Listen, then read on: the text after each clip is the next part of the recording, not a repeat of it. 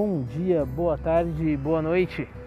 Aqui quem vos fala é Anco e esse é mais um Realidade Alternativa, onde pássaros prendem humanos em gaiolas para se deliciar com vossos gritos. É isso aí, pessoal. Hoje no nosso Realidade Alternativa a gente vai estar falando um pouco aí sobre música, né? Meu Deus, quanto carro! Espero que isso não esteja afetando aqui o meu áudio. Ah, eu estou aqui numa praça, tá, pessoal? É, na mesma praça do áudio de ontem, de novo com luva, máscara, álcool gel. Então, por favor, se puderem, fiquem em casa curtindo esse áudiozinho gostoso, né? compartilhando com a gente suas ideias. Inclusive, já vou deixar aqui logo de início os meus contatos. Quem quiser trocar uma ideia comigo sobre o, o podcast, quiser gravar um podcast um dia é, no Instagram, meu nome é tinja_me e no Facebook tá como Pietro Luciano. Vocês me acham lá. Mas vamos começar, não é mesmo? Gente, eu vim falar um pouquinho mais especificamente sobre o folk, mas eu vou tentar abranger aí uh, vários estilos musicais. Específico, o folk nacional. Né? Eu tava, acordei hoje, fui lavar minha louça lá, fui fazer minhas coisas e voltei a ouvir um estilo que eu já não ouvia há bastante tempo. Que eu tava assim meio tipo, caraca, velho, o que será que tem de novo nessa linha? Porque o folk sempre foi uma, um estilo de música que eu sempre curti pra caramba, sempre gostei muito de ouvir, né? Mexe muito com o meu coraçãozinho, assim. Assim como eu acredito que o sertanejo também mexe com algumas pessoas, e o funk também mexe com outras pessoas. Mas o folk é um negócio que me pega porque, mano, ele é raiz, saca? Embora ele tenha vindo de referências de outro país, né? É, europeu, América do Norte ali, a gente tem, tem bastante referência, mas o folk aqui no Brasil ele se caracterizou de uma forma muito única, muito própria. E eu achei isso muito legal. Então, vamos começar falando sobre a história do folk. Foi mais ou menos ali por volta da década de 60, eu ia falar 70, aí eu já errado. Da década de 60, que o folk ele começou nos Estados Unidos, né? Com uma galera tipo Bob Dylan, Johnny Mitchell, Simon e Garfunkel. E assim, é uns caras que, mano, eles foram inovadores. Os caras falaram, não, eu vou. Eu, tem, tem muita música já, mas eu quero fazer um negócio diferente, eu quero causar na mente da galera. E eles justamente isso, eles levantaram uma bandeira, cantaram os seus hinos pro mundo inteiro até chegar aqui no Brasil, cara. E na, nas décadas seguintes, né, por volta de 70, 80, esse som ele ganhou um tom mais áspero e ele encontrou uma urbanização, porque antes essas músicas eram cantadas pela galera que ficava lá no sertão, lá no, no Texas, tá ligado? E nem sei se é do Texas, eu tô falando muita merda hoje, gente, desculpa, já é a quarta vez que eu tô tentando gravar isso aqui, socorro! Mas assim, era uma galera mais. É... que aqui no, no Brasil, né, a gente vai chamar de, de sertanejão mesmo, de caipira, sabe? Eram os caipira que faziam essas músicas. E, enfim, ele foi trazendo essa urbanização, só que com uma classificação para vários sons diferentes, né? Então a música folclórica, é, ela é definida com o conjunto de canções tradicionais de um povo. E lá nos Estados Unidos, eles têm muito esse, esse apego com tradição, tá ligado? Tipo, é um negócio assim que eles enfiam o negócio na cabeça e não muda. E é aquela coisa, tipo, vamos manter eles constroem, eles constroem uma egrégora em torno disso. Eu acho isso muito legal. Uh, então, assim, eles tratam de quase todos os tipos de atividades humanas. Né?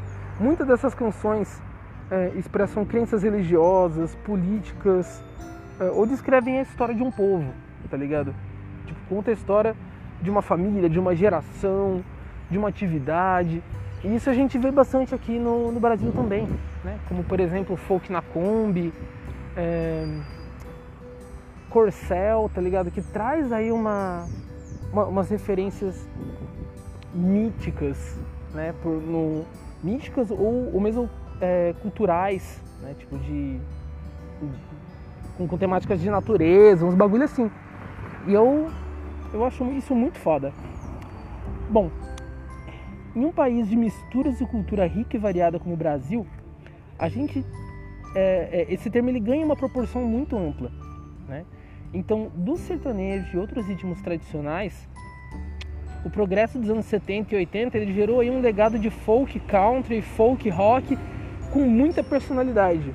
Dentre esses caras que fizeram essa linha, a gente tem aí Sá, Rodrigues, Guarabira, Zé Geraldo, Renato Teixeira, Fagner, mano, puta que pariu, Fagner é muito legal, é muito gostoso. Zé Ramalho, entendeu? Raul Seixas. E é justamente essa galera que eu falo. Os caras eles trazem uma, uma característica que é muito própria deles. Eles marcaram a sua época. Porque diferentemente, por exemplo, do sertanejo, que no sertanejo é, estadunidense, ele tem uma característica marcada, sabe? Eles têm um ritmo específico, eles têm uma, uma levada que é só deles. E quando veio aqui para o Brasil, isso mudou. Isso se transformou e a gente criou o sertanejo brasileiro, que é bem distinto mesmo do sertanejo americano. Só que no folk, eu acho que isso não aconteceu. E aí eu não sou um entendedor de música, mas eu falo em, em relação a, ao ritmo, saca? Em relação ao. Nossa, preciso começar a trazer água quando vier pra cá, que tô com a boca seca já. É, em relação à melódica da música, ela é muito, muito parecida com o, o ritmo americano. Só que as letras a gente conseguiu trazer a nossa cultura e encaixar na melodia de lá. E acho que foi isso que transformou e que deu essa pegada mais mais interessante, mais viva para o folk nacional. É... Mesmo muitas vezes sem saber que eles faziam parte desse grupo, né? Eles foram integrando o nascimento do folk, é, do folk nacional. Então, assim, da década de 60 para cá, 50 anos se passaram e o país ele mudou pra caraca. A política e a cultura ela teve uma transformação muito profunda e o cenário é, é, o, o cenário do nosso folk, ele teve uma nova safra, né? Então ele teve uma transformação, ele teve uma, uma nova colheita. O que poderia ter parado na década de, de 80, na década de 90, ele continuou. Só que ele continuou, ele foi se adaptando, ele foi mudando. E tá passando aqui uma, uma van, porque eu tô aqui numa praça, inclusive na praça que eu tava ontem, tá gente? Então assim, mantenham suas máscaras, mantenham suas luvas, mantenham seus álcool géis, se for muito necessário de vocês saírem de casa. É, recomendo ficar aí, entendeu? Vamos ouvindo os podcasts, vamos ouvindo as músicas, vamos ficando aqui no nosso cantinho o máximo que a gente puder, porque corona não é brincadeira, ok? Eu venho aqui pra praça só para mim poder gravar com silêncio cuidado. Enfim, hipocrisia, não é, Pietro? Eu vim pra cá pra praça para gravar com silêncio e cuidado. Aí passa trocentos carros. Mas acreditem ou não, em casa seria pior. Dando continuidade ao, à música folk, vamos lá. É... Essa galera eles trouxeram, né? Então a, as suas características e uma nova, uma nova safra dessa música foi nascendo. Então foi trazendo aí um violão mais metalizado, vozes mais fortes, tá ligado? Um folk brasileiro, ele renasce de uma forma muito mais madura, muito mais concentrada. É, e abordando de temas bem, tipo, clássicos, introspectivos, do coração, até um mundo, assim, com suas nuances culturais e políticas é, de uma forma mais ampla, mais sutil. Por exemplo, Malu Magalhães, Suriquato, Suriquato, Suriquato Vamos refletir. Suricato. Por favor, Pietro, respeita o Suricato. Paulo Magalhães, Suricato, Vanguard, Thiago York, Horses and Joy. Nossa, Thiago York, na verdade eu não sei se ele é folk. Eu diria que ele é mais romântico. Eu, eu particularmente, não classificaria ele como, como folk, embora tenha falado dele, né? Ele tá ali num, num meio termo para mim. É... Gente, por favor, ouçam L Flanders. Ouçam, siga ele no Facebook, siga ele onde ele estiver, porque ele merece ser seguido. L Flanders é um cara assim que puta que pariu. Ah, orgasmos internos assim para esse cara. Hum. Então, a, a, gente vive em uma época de defender bandeiras, né, mano? E, tipo, o folk nacional, ele, ele, ele traz essa, essa característica de vamos inovar, vamos defender, vamos é, expandir a mente humana. E é isso que eu tinha para falar para vocês sobre o folk, que particularmente é um, um dos melhores estilos do mundo para mim, assim. Mas não bastando isso, né? A gente pode falar também um pouco sobre o sertanejo. Sertanejo universitário, é, sertanejo raiz, da onde ele veio. For começar aí com, com essa linha, né? Eu acho legal a gente começar falando um pouco do sertanejo. Aí a gente vai fazer esse intervalo porque, né?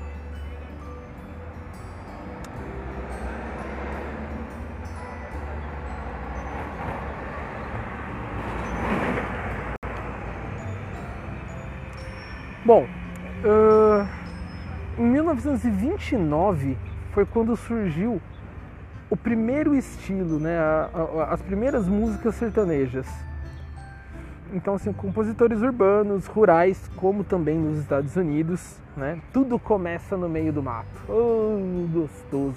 Saudade, um matão para poder sentar e catar manga do pé. Bom, eles começaram então né, nesses campos urbanos, onde o, o, som da viola ele era predominante. Então, tipo, você não tinha outros estilos mais metalizados, mais, mais urbanos, né? Isso veio muito tempo depois. O sertanejo, ele atualmente é mais popular no Brasil, uh, superando inclusive o samba na, na maioria dos estados do país. Por exemplo, São Paulo, Minas Gerais, Goiás, Rio de Janeiro. Toda essa, essa galera aí traz uma pegada mais sertaneja do que o samba. E o gênero musical sertanejo mais famoso é o sertanejo caipira, né? ainda hoje, ou músicas caipiras. Esse gênero musical ele tem uma história, né? ele, tem, ele teve um início com o bandeirismo, que foi um movimento de desbravamento no interior do Brasil pelos bandeirantes paulistas no século XVI, mais ou menos. Fazerem isso, foi considerado como paulistânia. É, os estados de São Paulo, Goiás e Mato Grosso do Sul, metade do norte do Paraná, parte do Tocantins ali, parte do Mato Grosso e regiões do sul, principalmente, traziam essas características. Eles eram os locais onde é, se ambientavam esses valores. Inicialmente, tal estilo de música ela foi propagada por uma série de duplas com utilização de violas e dueto vocal. Esse texto, gente, é, é, esse trechinho aí eu tô pegando agora aqui da internet, porque foi mais ou menos nessa época então que começou o, o sertanejo. Ele não necessariamente começou isolado, né? Ele começou sempre em dupla. Hoje a gente vê um sertanejo solo, mas é algo muito mais recente.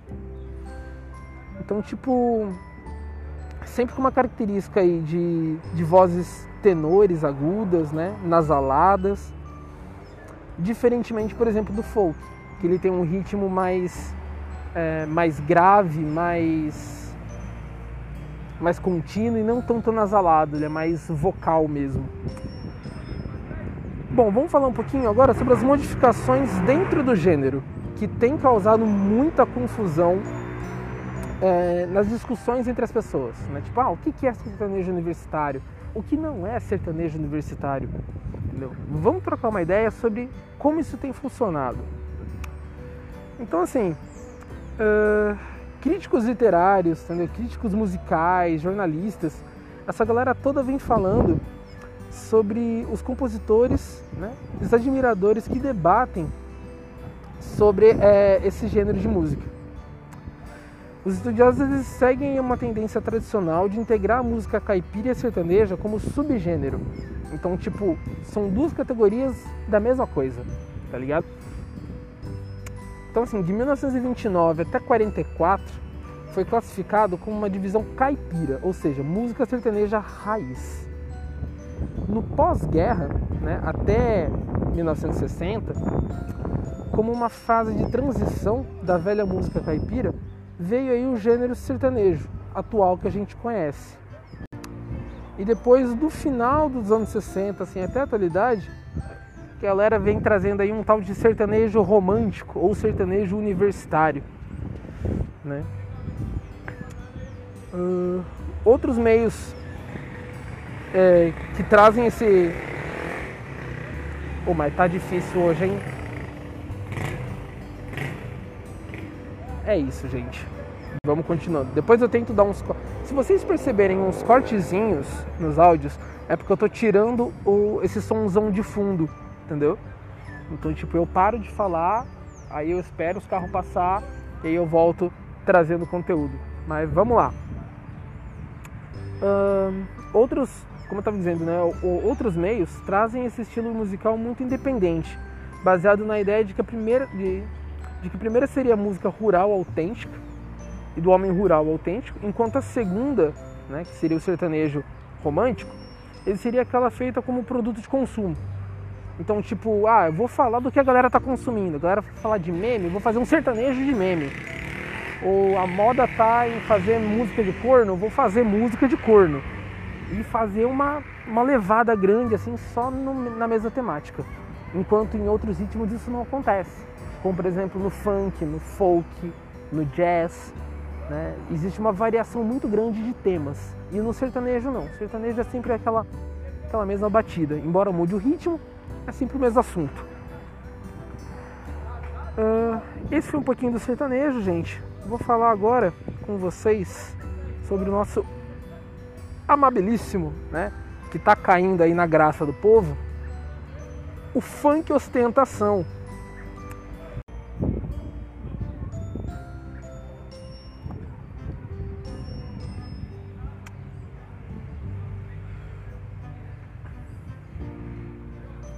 Verdade, antes do funk ostentação, a gente vai falar sobre o funk como história. E depois a gente traz aí o funk ostentação.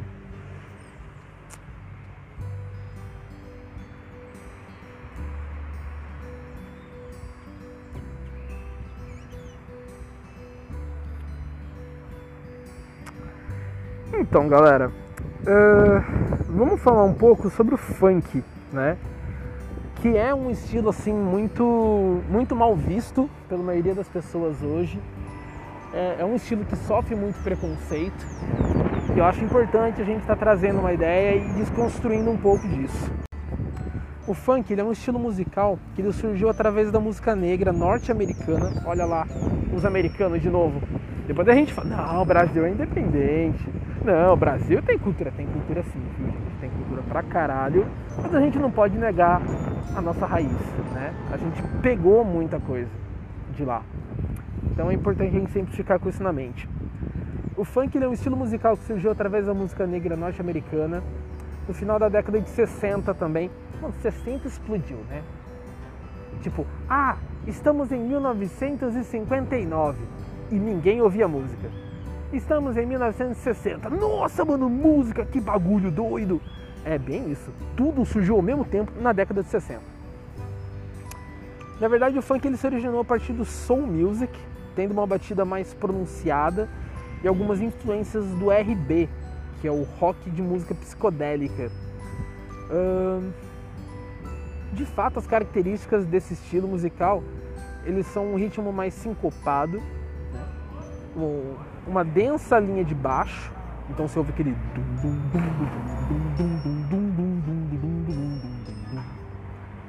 uma sensação de metais forte e rítmica, além de uma percussão, né, uma, uma batida muito marcante e dançante. O funk ele surgiu com uma mescla entre os estilos RB, jazz e soul, que eram os principais estilos de música negra norte-americana. No início, o estilo era considerado indecente, porque as palavras funk tinham conotações sexuais na língua inglesa. O funk ele acabou incorporando a característica e tem uma música com um ritmo muito mais lento, dançante, sexy e solto, com frases repetidas. Então, tipo, enquanto o folk, por exemplo, ele traz uma história, né, ele traz uma linearidade, o funk normalmente ele traz o quê?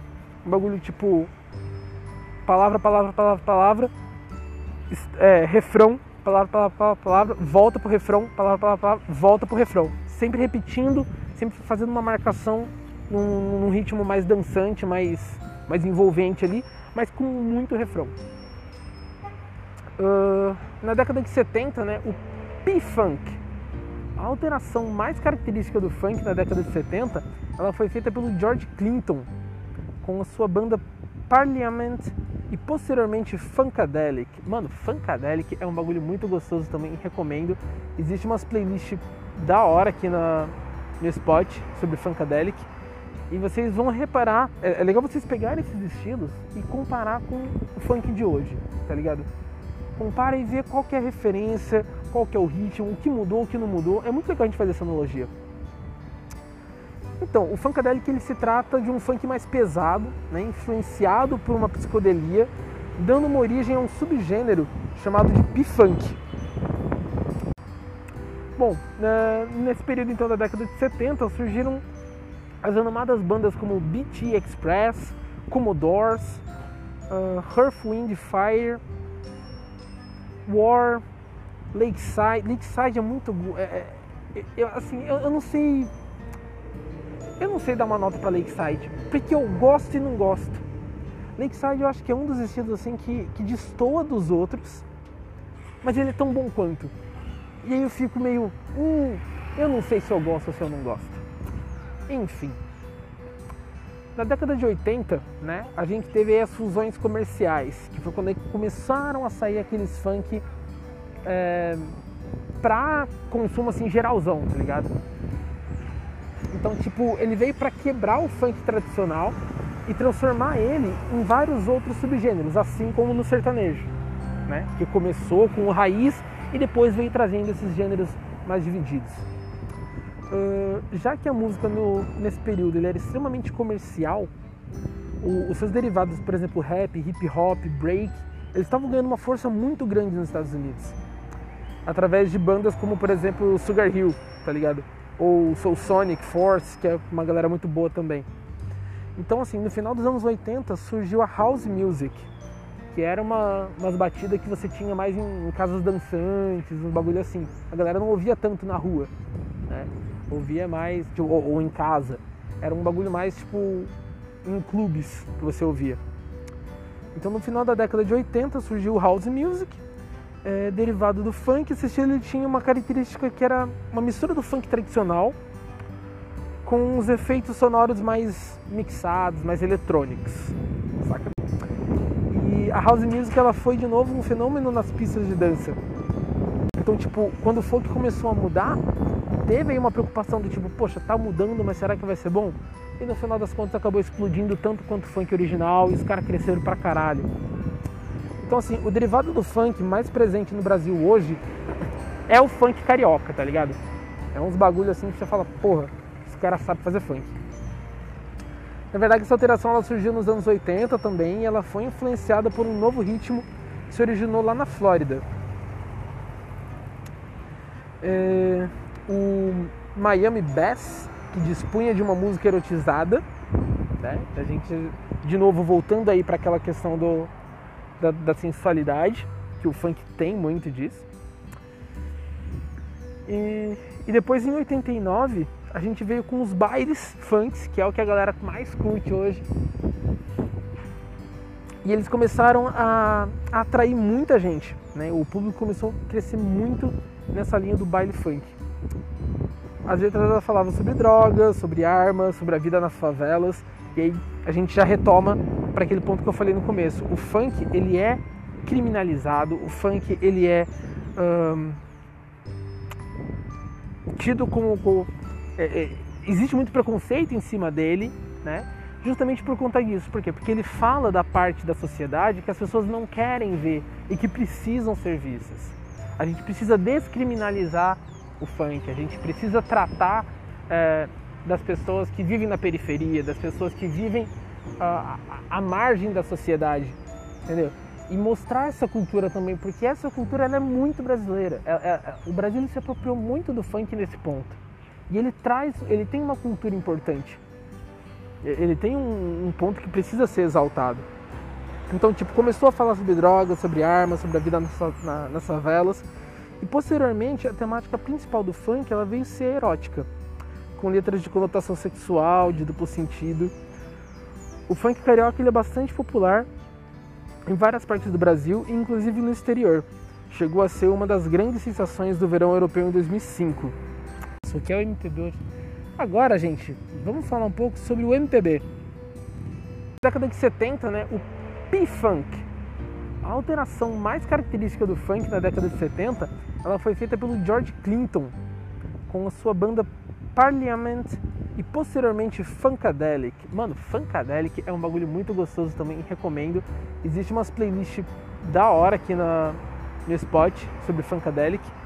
E vocês vão reparar, é, é legal vocês pegarem esses estilos e comparar com o funk de hoje, tá ligado? Compara e vê qual que é a referência, qual que é o ritmo, o que mudou, o que não mudou. É muito legal a gente fazer essa analogia. Então, o funkadelic ele se trata de um funk mais pesado, né, influenciado por uma psicodelia, dando uma origem a um subgênero chamado de P-funk. Aí do nosso núcleo né, musical brasileiro. E eu espero que vocês tenham gostado, eu espero que vocês continuem me acompanhando aqui. Eu vou tentar produzir dois a três áudios por semana. Bom, galerinha, uh, é, para quem não sabe, né?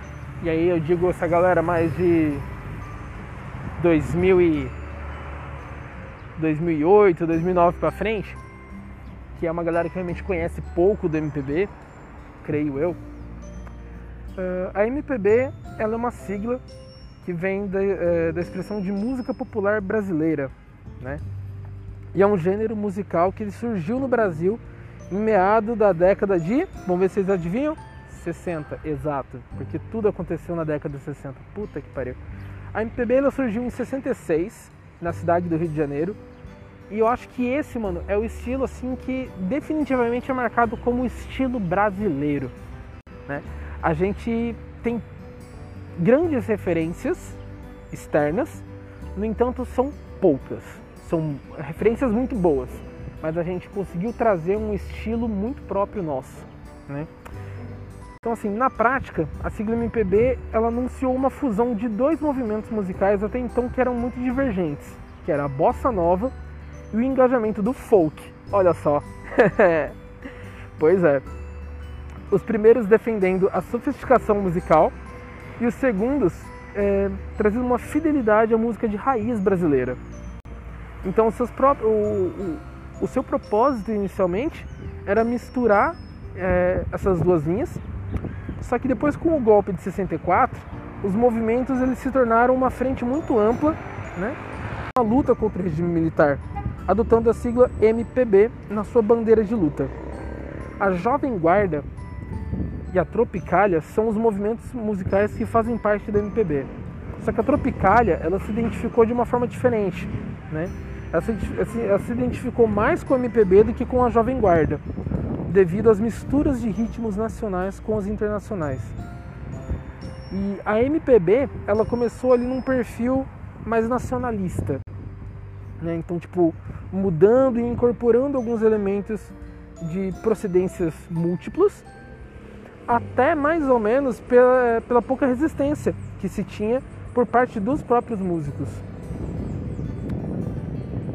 Eu preciso refazer isso. A MPB ela começou então com um perfil mais marcante, nacionalista, e ela foi mudando e incorporando alguns elementos de, de, de várias procedências. Né? de, de vários estilos diferentes, várias músicas diferentes. então, tipo, teve aí uma, uma mistura de gêneros e essa diversidade ela foi saudada como uma das marcas desse gênero musical pela própria hibridez dela, né, pela, pela, pela própria mistura que ela representa. é, como, é, é, muito difícil você definir ela. Então o, o nome MPB ele pode em alguns momentos criar uma confusão por aparentemente se referir a qualquer música popular do Brasil, mas é importante a gente entender aqui que o MPB ele é diferenciado porque ele tem um estilo musical é, diferente dos outros, né? como o samba, o choro, a bossa nova e etc. Então ele, ele é uma pegada única, enquanto o samba ele também tem a sua pegada particular, a bossa ela também tem a sua pegada particular, o choro ele também tem sua pegada particular. Uh, apesar de todo mundo ter uma ligação, eles não são a mesma coisa. Então, por exemplo, o MPB ele teve essa característica aí de, de confronto, né? principalmente na, na época do golpe militar, E ele teve um impacto considerável na década de 60, por grande parte graças aos vários festivais de música que tiveram na televisão. Então aí a gente retoma o. Não retoma o, a, a, questão do, do, cinema nacional, né? mas a, a, a mídia televisiva. O como isso influenciou na propagação da cultura musical hoje. Né? Ai ai, triste a vida. Provavelmente vai ser segunda, quarta e sexta, a partir da semana que vem. E a gente se encontra então novamente agora na segunda-feira na nossa realidade alternativa. Fica um beijo aqui para vocês, um forte abraço e tchau!